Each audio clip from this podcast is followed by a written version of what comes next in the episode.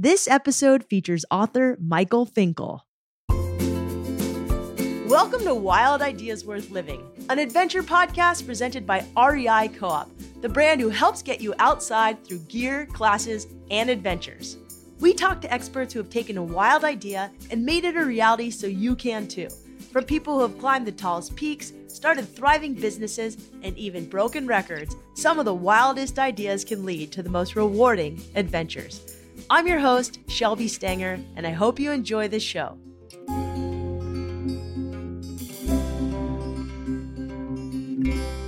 Have you ever wanted to be alone in the woods? What about being alone for 27 years? Why would someone do this? How would they do it? Especially without lighting a fire or talking to a single soul in Maine where it's well below freezing in winter. Well, Michael Finkel is a curious and accomplished journalist with a penchant for stories about people who do something like this or people who lie on the fringe and live with less. Michael was a New York Times journalist. He was fired for doing a story about allegations of slavery on the cocoa plantations of West Africa, where he combined quotes of several shy boys, which isn't allowed in journalism. I tell you this because no one is perfect. Michael's totally open about this. And the day he was fired, something wild happened. He learned a man on the FBI's 10 most wanted fugitive list, a man who was accused of horrific murders, had just been arrested in Mexico. And that murderer had been telling people his name was Michael Finkel and that he was a writer for the New York Times. Michael wrote the murderer a letter when the murderer was in jail, and they had this really disturbing two year correspondence. It resulted in a book, True Story, which was later optioned by Brad Pitt's production company and adapted into the 2015 motion picture, also called True Story, which starred James Franco, Jonah Hill as Michael Finkel, and Felicity Jones. Later, Michael began working for National Geographic magazine. He spent time with field scientists on a volcano in the Democratic Republic of Congo. He was in caves filled with artifacts from Nepal, and he's been in the malaria ravaged regions of Zambia. Michael's originally from Montana. He skied all over the world for stories, traveled to Tibet to seek mushrooms that can be worth more than gold. He's written about odd sports for Sports Illustrated, and he's covered the last remaining hunter gatherer tribes in Tanzania among writing some other amazing stories. Just a few years ago, however, he found this story we're talking about in depth today. He wrote a book about it, and it's called The Stranger in the Woods The Extraordinary Story of the Last True Hermit. It's a book I couldn't put down. I read it in one sitting. It's so good. It's about a man named Christopher Knight, why he went into the woods in his early 20s, stayed for so long, and how he not only survived, but how this one man thrived for 27 years in the woods. We also talk about writing, about truth, about getting the story, and so much more. Michael is a lover of the outdoors and a fantastic storyteller. Enjoy. All right, Michael, thanks for coming on Wild Ideas Worth Living. So let's just start with Stranger in the Woods. You know, for those who haven't read it, maybe you could just take us into the book, give us a little glimpse about what it's about and how you came to write it. So, The Stranger in the Woods, first of all, I'm really honored and happy to be here. The book, The Stranger in the Woods, is a biography of a man named Christopher Knight. He's not famous, he's not the leader of any company. He is a hermit. He spent 27 years living completely alone in the woods of Maine. Now, there's a big asterisk over that statement. Now, when I say alone, I mean not just alone, he never lit a single fire, which is for any outdoors person out there who has any remote idea of what it's like in winter in Maine. That is let's just call that unbelievable, but also at the same time true. He never lit a fire for fear that smoke would give his campsite away. And also for food and survival supplies and clothing and batteries and lots and lots of books. He broke into, yes, he stole from a series of cabins that were along the shores of several ponds in central Maine, not far from his campsite. That's the basic. the book just like the whole time I couldn't put it down. I had so many questions like like how did he shower? How did he like how did he not want to talk to people? So how, how did let's start with how you found the book. Like how how you found this character.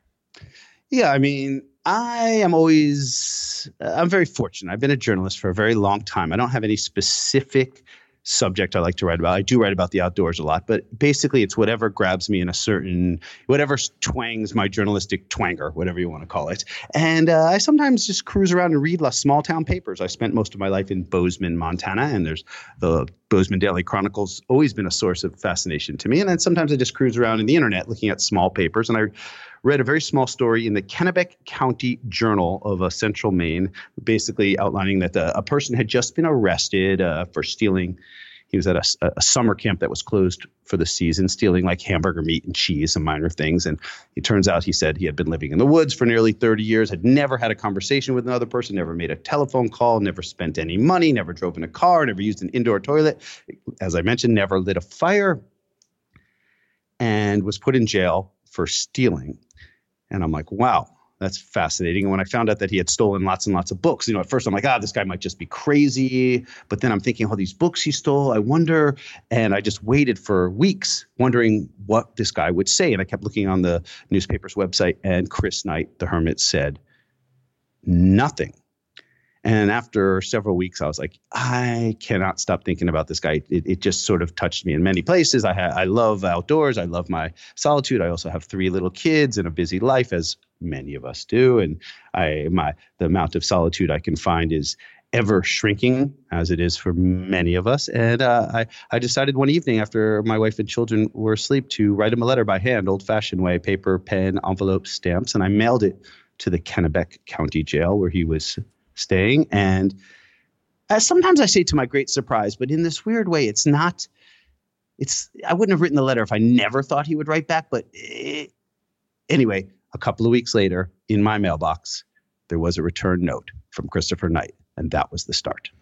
And so you go to the jail and, and you actually get to talk to him and you you learn a little bit. I, I mean, he seems like such a fascinating character. Did you ever decide like was he crazy? Is he on the spectrum? Like, is there, did they ever make any conclusions about why he did what he did? Right. Just the basics of Chris Knight's life, which is that he left the world at age 20, extremely young, and lived completely by himself. He says he never even spoke one word out loud to himself. And I talk to myself, you know, all the time in the shower, just walking around my house. He never spoke a word to himself out loud, never got advice from an elder after the age of 20, and wasn't he, he didn't even come out voluntarily. He planned to stay out. So he wasn't captured until he was 47. Think about that. The age is 20 to 47. That's pretty much the heart of your life. Before that, you're basically a kid. And after that, you're a middle aged person. And he spent that entire time completely alone. So everybody listening to this is like, yeah, crazy, autism, Asperger's, something like that. Wonder what's wrong with him and that's a very natural thing to think. That's what I thought. And um, you know, upon meeting him, first of all, and uh, exchanging letters for several months, and then meeting with him in jail, I think I met with him nine times. It was clear that Chris Knight is highly intelligent. Uh, I don't know if there's a specific definition of genius, but he probably qualifies for it. And he was examined by one uh, state psychologist who proffered a few ideas Asperger's, as you may have guessed, and there was just no diagnosis that fit him perfectly well. And it, the more I also spoke to several other psychologists, and n- no one really could put a put a label on him. It's it's Chris Knight himself said that he didn't even he didn't feel that you know half of these psychological labels are just a name slapped to a set of symptoms, and and actually after listening to Chris Knight speak for quite a while and very intelligently and quite insightfully, sometimes I wonder if it's not Chris Knight that's crazy, if it's the rest of us. Mm, yeah, you know, and thank you for saying that. But but one of the I think we all have this like innate desire to just be alone in the woods for a long time, but we're social creatures, so that's really hard for us. One of the things I found so fascinating in the book is how handy he was and how how disciplined he was to just survive. This was Maine, and winter in Maine is freezing cold. So, can you talk a little bit about the survival? I mean, I know it was necessity to survive, but some of the things he did that just showed his massive survival skills and sort of what you really need to survive for 27 years in the woods in cold Maine. Yeah, so there's so many parts of this story that are very difficult to believe, but this survival aspect is fascinating to me, especially solo survival. I think Chris Knight was blessed with a couple of things. One, I mentioned that he was a smart guy, and it wasn't just sort of this book smart, though he did read a lot. This he had like a very impressive ability to figure out solutions to quite difficult problems. So here's a couple of things that uh, sort of struck me as hard to believe. One, like how could you go 27 years without ever seeing a doctor, or how could you, again, not lighting a fire? And I and I asked him. We got to go through the, the the specifics and the details of his survival were were fascinating. For water, he had a whole system of tarps in place where he would capture rainwater and he would try and keep it as clean as possible. And once it got dirty, he could boil it to make tea or do his laundry, which he did for preventing frostbite. It's and again, the winters in Maine, like when you say freezing, freezing would be balmy weather. In winter, it's below freezing for mm. months and months and months at a time. It's, it's somehow sometimes as low as like negative 25 Fahrenheit and again no fire. And i asked him like if he just did a sort of human hibernation or if he just like tucked himself into multiple sleeping bags and sort of held himself in the fetal position all night. And he said to me this is absolutely incorrect. What chris knight did. Now he wasn't really aware of what year it was or even the month very often but he knew the hour and the minute he had taken a few analog watches. And he always made sure that he went to bed about 7:30 at night in the winter and woke up at about 3:30 in the morning which is about the depth of cold, he knows that uh, if you stay in your tent in very, very, very cold weather, you know, the body, no matter how cold it is, produces condensation. And it's that condensation that freezes on, you know, starting at your fingers and toes. You know, hypothermia marches like a like an invading army to your heart and kills you. He got out of bed every winter evening at 3:30 in the morning and paced the small perimeter of his campsite. And I'm just picturing this like, you know, when you or I would just be like the, the absolute coldest and just not want to even think about leaving our sleeping bag. He got up and paced around and around and around all night, every night for 27 winters and uh, never lost so much as a toenail to frostbite. And that's just one example of, you know, his sort of methodology and you know there's obviously wrapped up in that story an incredible show of mental toughness and physical discipline. He was like the perfect person to pull off a feat like he did. And his family was pretty handy and skilled, uh, from what I remember from your book. Like they had their own greenhouse. So he had a little bit of knowledge before he went in.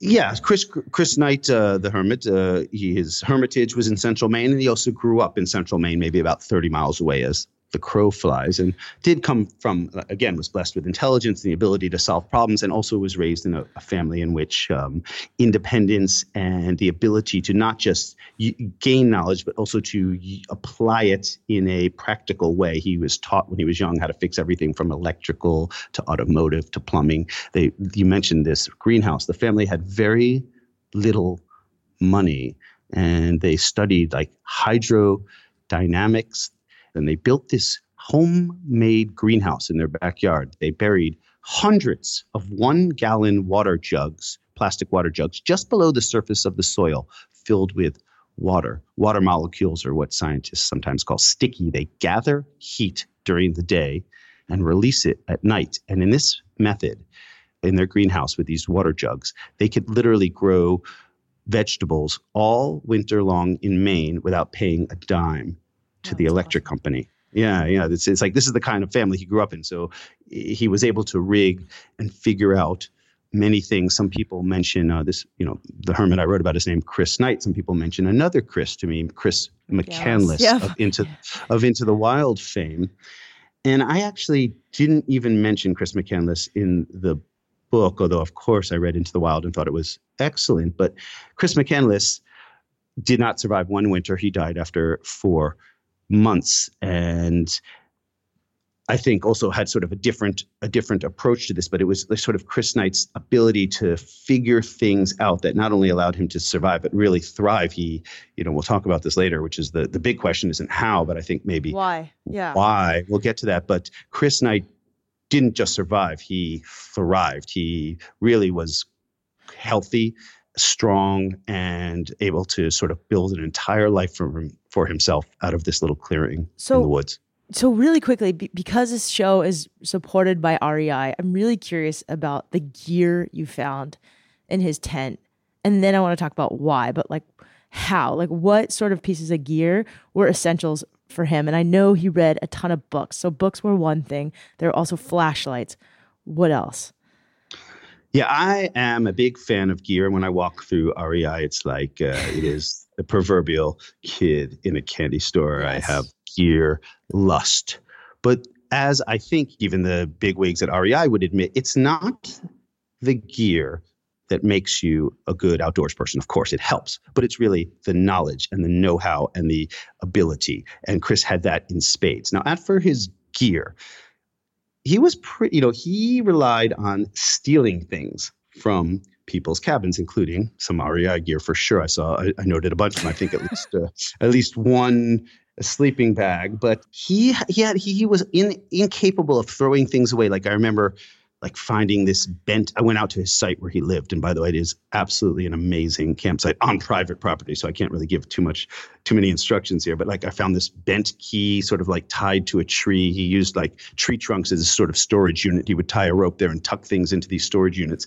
And I was like, this bent key, what was that? And you know, Chris Knight said to me in one of his you know, as one of his jail interviews, he's like, "Well, I couldn't really throw anything away. Bent key, you could open a can with it, you could pry something up, maybe you could use it as a screwdriver. Who knows? It was a good tool." So he was able to use almost anything. That said, he built himself a shelter out of like random tarps and plastic garbage bags. Yes, these are not REI products, and it was completely waterproof. He used to prevent water from pooling under his tent and to make the floor absolutely flat after reading magazines, especially his favorite one to use as a flooring was National Geographic. He would get these one foot high stacks of magazines, tie them together with uh, electrical tape, which he stole, and bury them below the surface of his camp. And that made a very flat floor. And then when it rained, it, it added to the drainage. He didn't even have a very good stove. So, it, it, you know, in terms of being an advertisement for REI, I think Chris Knight serves as a, an example of someone who's, it's the proof that the gear helps, but the head is yeah. really what you need. But he had rope. Like that was one thing I noticed. He had rope, he had books, he had flashlights, he had light, he had tarps. Right. And but what what he mostly had was stubbornness. uh, toughness and uh, mental acuity, where he would, you know, is able to think these things out. I don't even think, you know, I, I don't even think his clothing was that great. You know, I think it was like, um, you know, cotton kills is the old expression, but I think he had like a lot of sweatpants and things like that not that high tech of gear. I think he would have thrived on that, but he was he was a thief, yes, but also had this sort of code of conduct when thieving. One of his codes was he would never break into an occupied home. These were always summer cabins, mostly closed for the season. And two, he would never kick in a door or break a window. And three, he would never really steal anything of great value. Like if someone had a very nice REI jacket and then sort of an older, cheaper jacket, he would always go for the older, cheaper one because he didn't really want to take the most valuable possessions from a particular house. It was a very odd one sided relationship. Uh, one of the things I do love about this story, one of the many things, is the people's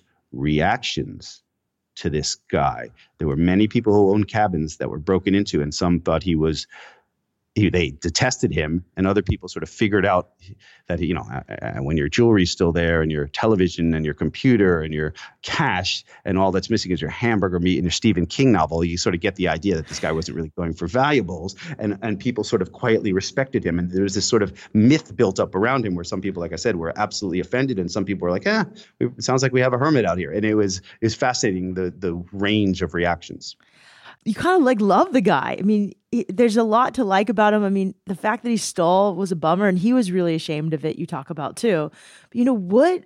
I think we got to talk about the why. Like, what was the biggest thing you learned about why and about humanity's desire to be kind of alone in the woods, but at the same time, our terrifying fear of it? Yeah, we really, humans, as you mentioned, uh, Shelby, are very social creatures. In fact, I think you said that we all have a desire to go off alone in the woods, but I think maybe you, you left out half that thing f- for like a couple of hours. Yeah, for like or, a few hours, exactly. Or, or, or, like a weekend. And, and by the way, everybody out there, it's funny, I, I spent a lot of time researching crazy tangents here. And there is actually a scientific explanation for why. If, you, if you've never noticed that you feel like just happier and more relaxed in the woods, that is not a myth. Uh, all of our senses, our sight, our smell, our hearing, really were aligned with, you know, we spent 99% of human existence, or when we basically lived as hunter gatherers, everything was sort of developed when we were living in the African savannah or in the woods. And so every, all of our senses remain calibrated to being out in the woods and sort of where we want to be. No senses, you know, evolution is slow and, and technological revolution is quickly. None of our senses really are, uh, are aligned to be like, you know, in the middle of a busy city with honking horns and car alarms that, you know, if, you, if it rattles you, it should it's supposed to.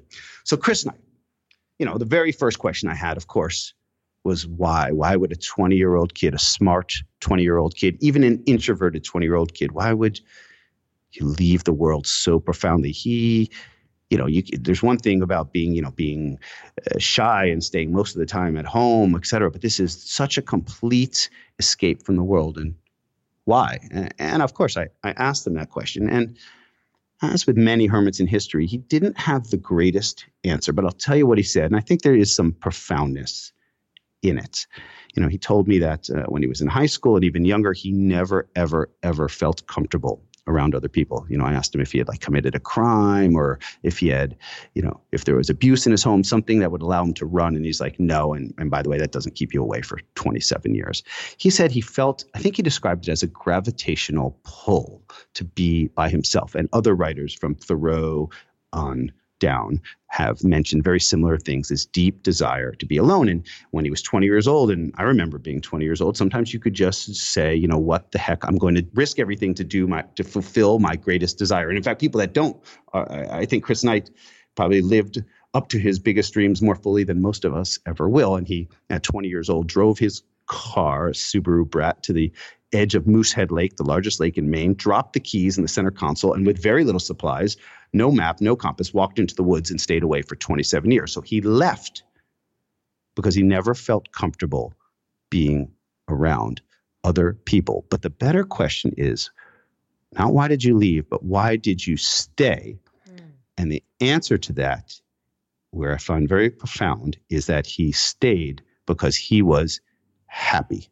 He really loved the life he built for himself. Now, you mentioned that he was ashamed about the stealing, and that is true. But for the most part, he discovered. I mean, what is it? You know, what what, what are we all searching searching for? Life, liberty, the pursuit of happiness. He found a place in the woods, the place that made him feel most content in all the world. He found ultimate liberty and ultimate happiness. He, he probably he expressed more happiness to me about his life than almost everyone I meet mm. out here in the regular world. And so he stayed because he was happy.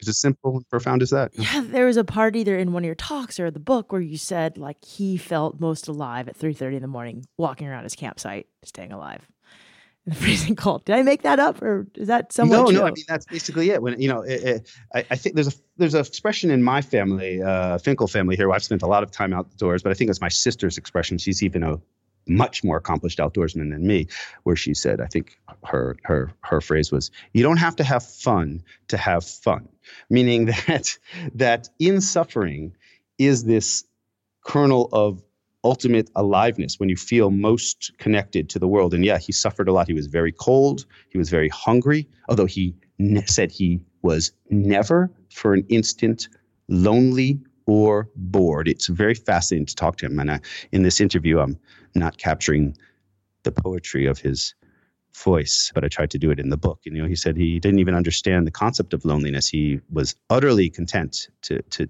to, to be by himself. And in fact, what he said was not that he never felt lonely. In fact, he felt the opposite of that. He said he felt utterly and completely connected to like everything in the universe, which sounds quite stoner dorm room conversation ish. many, but many other people who've spent significant time alone have said the same thing. Like where his body ended and the forest begun sort of dissolved. And it, it, if you, I spent a lot of time reading books written by hermits. Chris Knight would never write a book because he, he's not that kind of person but this sort of boundary, like sort of dissolving, this sort of loss of self-identity and the sort of connection with everything is repeated over and over again from, you know, monks, religious monks to artistic solitude seekers to people like like Thoreau. Mm-hmm. It's this feeling of infinite connectivity rather than aloneness, which is bizarre. And it, very few of us, almost none of us, will ever dare to experience something like that because it requires an immense amount of time alone. And as we said, we we, we want to be alone, but just for a couple hours, then we want to go back to our video games. So I want to talk a little bit about you because the fact that you got this story is big. You wrote him a letter, not just any letter, but you you wrote him a letter handwritten, and then you included a National Geographic article you wrote. Was it about the Hud- Hudzu tribe, or how do I say that? Yeah, the Hadza tribe The Hadza of uh, tribe. East Africa. Yeah, I've been long been interested in people that uh, you know live. No lives are uninfluenced by modern life, by modern technology, but as as as as lightly influenced as possible. We're going to take a quick break to hear from our sponsor. When we come back, Michael dives deeper into his relationship with adventure and also gives advice to writers. This episode was brought to you by REI Co op, a brand that's big on protecting where we play outside.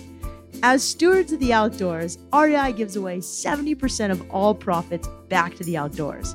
Since 1976, REI has invested more than $77 million through partner nonprofits to help create, improve, and sustain access for all to inspiring outdoor places. They're also eco friendly.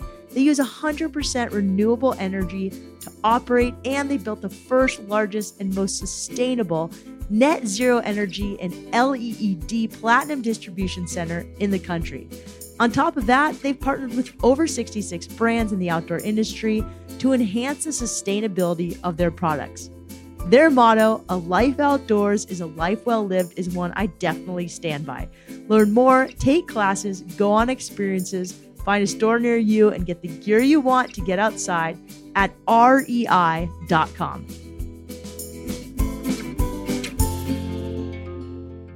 It sounds like you've always been, you know, in your journalism career. Read, read a bunch of your stories from, you know, I, I know I know you got fired from the Times for that story about the coffee plantations in West Africa, where you took, you know, the characters of shy teens and made it one composite character. There's a story you did about three teens at sea off the islands between New Zealand and Hawaii who survived for 51 days at sea in a fishing boat. You know, the story about the guy who stole your name. I- mean, all these stories are kind of about adventure and survival. So, what's your relationship with with adventure?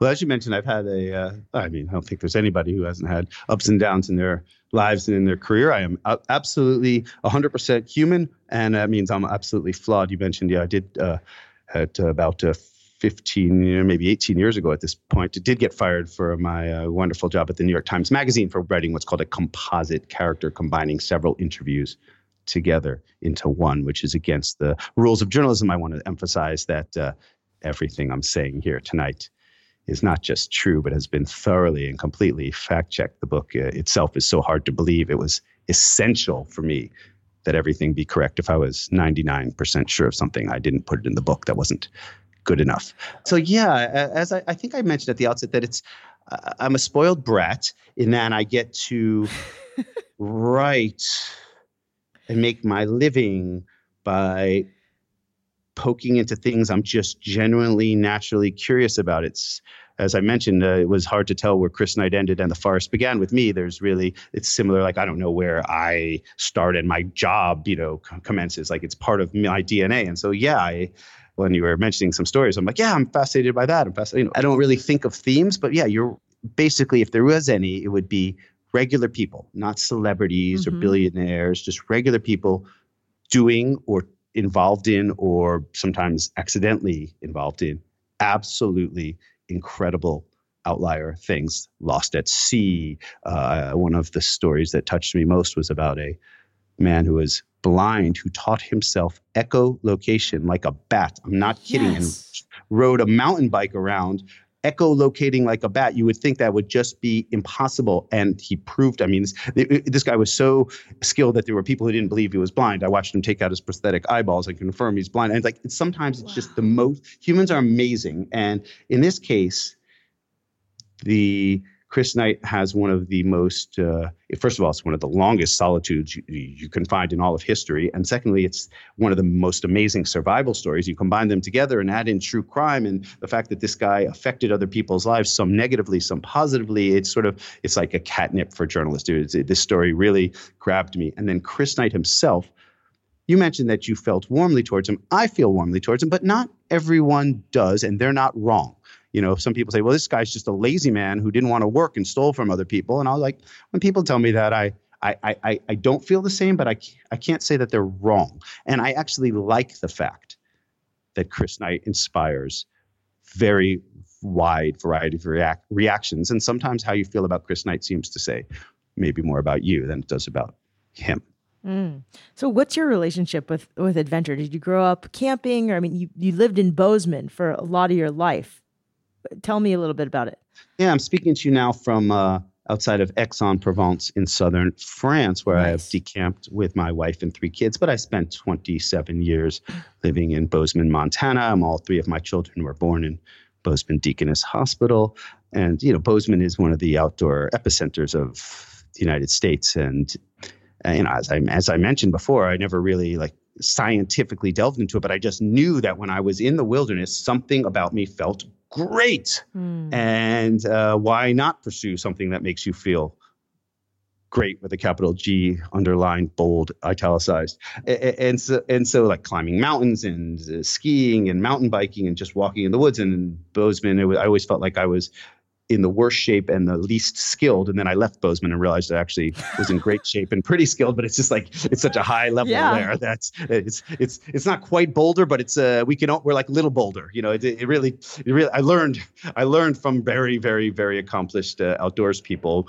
men, women, young, old. One of my first people I went mountain biking with was like 50 years old when I was 20 and just schooled me and just understood everything. And so it's, it was a great fortunate, lovely sort of uh, graduate school of the outdoors, as Bozeman is. Yeah, we've had on Florence Williams, who wrote The Nature Fix, which proves that being outside in nature just makes you happier, healthier, more productive. So I, I like that book, and yeah. I, I like Florence. I like Florence also. She's yeah, very talented. She's super cool. So, so any advice? To well, first of all, let's go back. France, what are you doing now? Like, what's the next thing you're working on? Can you talk about it? Sure. I am working on a story about an art thief, a person who stole many, many artworks from museums and just hung them in his home. We'll see if it becomes a book. And I can't say too much more about it, I except like he it. doesn't speak. He doesn't speak English, so uh, and I'm fortunate enough that I speak a little bad French, and so we're working on it that way. Nice. Any advice to writers, especially writers who want to write about outliers and adventure? Man, find a different job. No, I'm joking.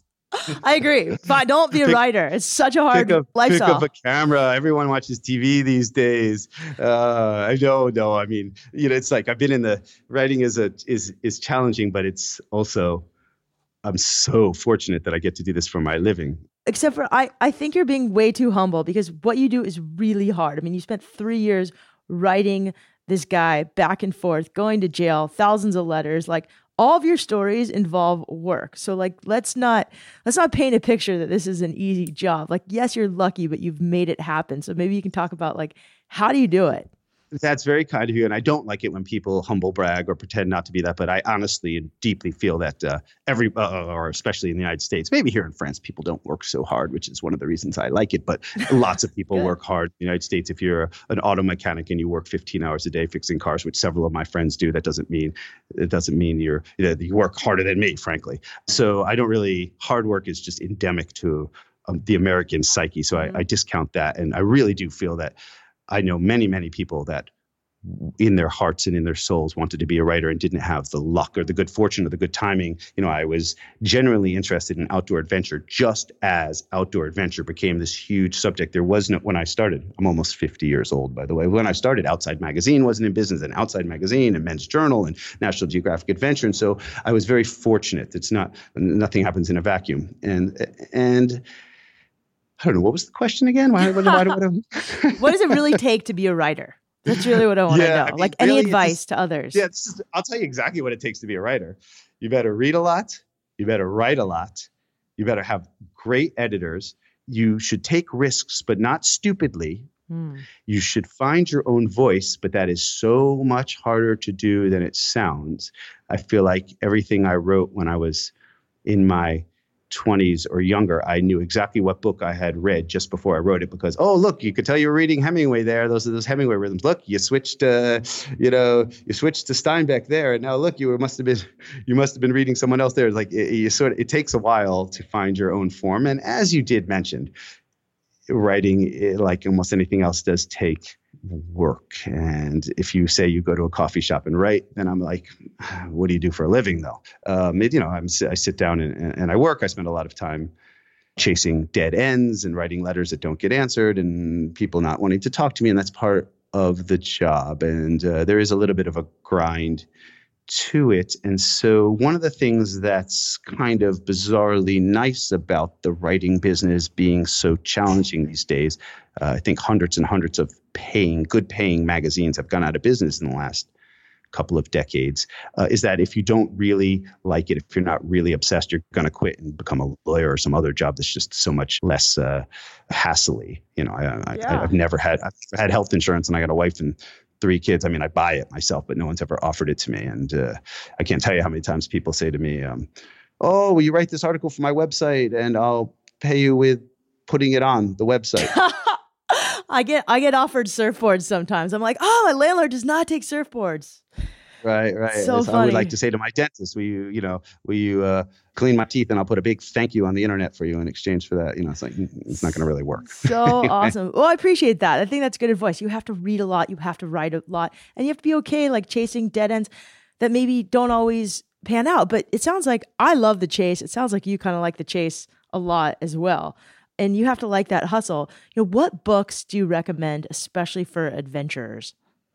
It's not the necessarily the subject that really i mean obviously there's certain subjects that appeals Yeah. to me but it's the writing style let's see what names just jump you know i didn't prepare for this uh like Susan Orlean, who writes for the New Yorker, she wrote possibly the most Love her. well book is the or- Orchid Thief, which became an adaptation the movie. She has such a very beautiful style of writing. I don't think it's high adventure, but it feels like it. Uh, Mhm. she, her New Yorker pieces. I think she wrote a book about Rin Tin Tin and things like that. I, I recommend her highly. There's a person who is quite old and maybe not as well known as he should be. His name is John McPhee, M small c P H E E, who was really one of my pole stars. He's I would start if you've never read a John McPhee book. First of all, oh man, I wish I'd never read one so I could read them for the first time and it'd be like exploded. My head exploded. I would read Coming into the Country about his going down a river in Alaska, and it's sort of as beautiful as any literature and as detailed and well researched as as anything. Um, and I, you know, David Grann's latest book, uh, Killers of the Flower Moon, and I think there's oh even John Branch just came out with a book, The Last Cowboys. There's some really beautiful nonfiction adventure stuff being written, and I, I just say find a person whose voice appeals to you, and that and, and that's it. I, I spend a lot of time. My between flight activity, by the way, I don't know if everybody has their thing. Some people have. I go to the bookstore and like read the first page of like hundreds of books, and then when I find myself b- being unable to put the book back on the shelf, that's the one I end Mm. up buying. And so you you know the subject sometimes is the thing that catches me, but it's usually the writing. And, and adventure to me can mean almost anything. Uh, you know, war to me is like has elements of you know venture, life and death, and it's even more real. I'm, I'm uh, I, I very rarely read what I call white guys in Gore-Tex books anymore. It's more. oh, I love this. Awesome. That's hilarious. Um, okay, I, w- I really got to ask you though, like, how do you sell a book or any advice about optioning your book to like, you know, Brad Pitt and having Jonah Hill play you? I mean, that that's a pretty big win. Well, first of all, be obsessed with the subject and the topic, and it's very competitive. But there are, you know, the, the thing is, it's like nobody nobody runs. It's like running a marathon. Nobody writes 200 pages, but you can write one page 200 times. Nobody runs 26 miles, but I could do one mile 26 times. So you got to break it down into into chewable parts, you know, or else you're just going to lose your mind. Like I'm going to write a book. Now I'm just going to write the first page, and then I'll write the second page, and we'll worry about the third page ne- next week. So if you break it down into its little parts, like here's the way a book is done. If you really want a little nuts and bolts, just briefly, find a topic that you're obsessed with that pretty much only you can do great. So if I came up with an idea, say, about this crisis in Syria where I've never been, I don't think I could sell that book. There's so many reporters that have spent that much time there, but I spent all this. And everybody has an expertise, even if you live in the middle of Kansas. There's got to be like some weird little mountain that's 700 feet tall that you've climbed 800,000 times. There's some just little, like, you start with something that you know better than almost anyone else, and then write a bunch of pages about it, but not a not a 500, but like 20. And you could take those 20 pages, and this is the way if you really want to write a successful book, as opposed to taking the great risks of self-publishing, which can lead to success, but mostly leads to losing a few dollars. Find an agent, which is someone who represents you. You can send those 20 pages to someone. I'm get in touch with me through my website, michaelfinkel.com. Ask for my agent's name. If you have 20 pages, I'll just give it to you. He he can reject you if he doesn't like it. Find an agent. He'll be like, this is great or this sucks. If he says it's great, then you'll probably have to write another 30 pages, and then you have 50 pages, and then you write a little outline. Then you have a book proposal. Then you go to publishing companies and you pitch that proposal, and you hope like hell one or two of those companies want to buy it. They toss you a couple of shekels, and uh, you have uh, enough money to live on for the next year or so that it takes you to write that book, and you hope it's a damn good book, and then you have to get lucky that someone else thinks so too. I hope I wasn't both. I, I was probably both depressing and no, that was awesome. I've talked to so many writers. This was great advice, and I think it'll benefit a lot of listeners. You know, we ask all of our guests if you could go back and tell your 15 year old self one piece of advice, what would you tell them? Well, except for don't make a composite character, uh, I would. Uh, I'm actually uh, shockingly surprised about the roller coastery ride of my career and how, and how it's ended up. I would say watch even less television and spend even more time outside to my 15 year old self. And and really it really wasn't worth playing those Atari video games. So I don't I don't know what everyone's playing Fortnite now although there's something funny because every once in a while somebody asks me you know what are your favorite inventions or tools? And I'm like uh, my favorite two things are the internet and television because they keep so many people out of my forest so continue watching television and go stay on the internet and play all the Fortnite you want. Uh, it'd be great to keep you out of my forest. I'm joking, obviously, but uh, but there's a part of us little a little sarcastic survival bit of me that's like, fine, uh, I'm happy that, that everyone's indoors killing well, each other virtually. I really appreciate everything you've talked about. You know, I think the fact that you talked about a mistake you made, which actually ended up leading to an amazing story in a film that got optioned by Brad Pitt, was it's really cool that you're so open and honest about all of it. Thank you for your work. You know, if you could throw one party, who's coming? What are we eating? Just gives me an idea of like who you are. Where are we? What are we doing? Well, my close friends are going to come. And, you know, I like a movable feast, as Hemingway once said. Uh, uh let's make a party that's on a raft going through the Grand Canyon for two weeks. And so we're moving, and yet it's not too, you know, every once in a while we'll have to batten down the hatches and have a high spike of adrenaline. And we'll take a few side hikes. And I'm taking my five closest friends and asking them to each bring a person that they think is fantastic. I don't know. I just made that up on the spot, but that's what I really want. I'm ready to it. go right now. I'm ready to go right now. I've I've I've never gone through the Grand Canyon, by the way. So this is like this great gap in my life. I can't believe I've never floated the Grand Canyon, but I I want to so badly, and I want to make it a I want to make it a, a floating party, meaning that great conversation. We're going to bring some good wine. I'm bringing my wine from France. We're going to cook some good dinners, and who knows, we're going to stay up super late and get up really early and love it. I love that. And if you could have a like banner that goes off the raft and has a message to the world, what's that message right now? If you can't decide between two things, do them both. Michael Finkel, you're amazing. Thank you so much. We'll have links on where to buy Stranger in the Woods and all of your other books as well. You can go to michaelfinkel.com, listen to his talks. This was awesome. Thank you. Thank you to Michael. Thank you to all of you writing kick ass reviews on Apple Podcasts. They mean a ton. Thank you to all of you for living out your wildest ideas. If you like this show, tell a friend or 10. Remember, wherever you are, some of the best adventures often happen when you follow your wildest ideas. We'll see you next week. We have on Aspen Matis.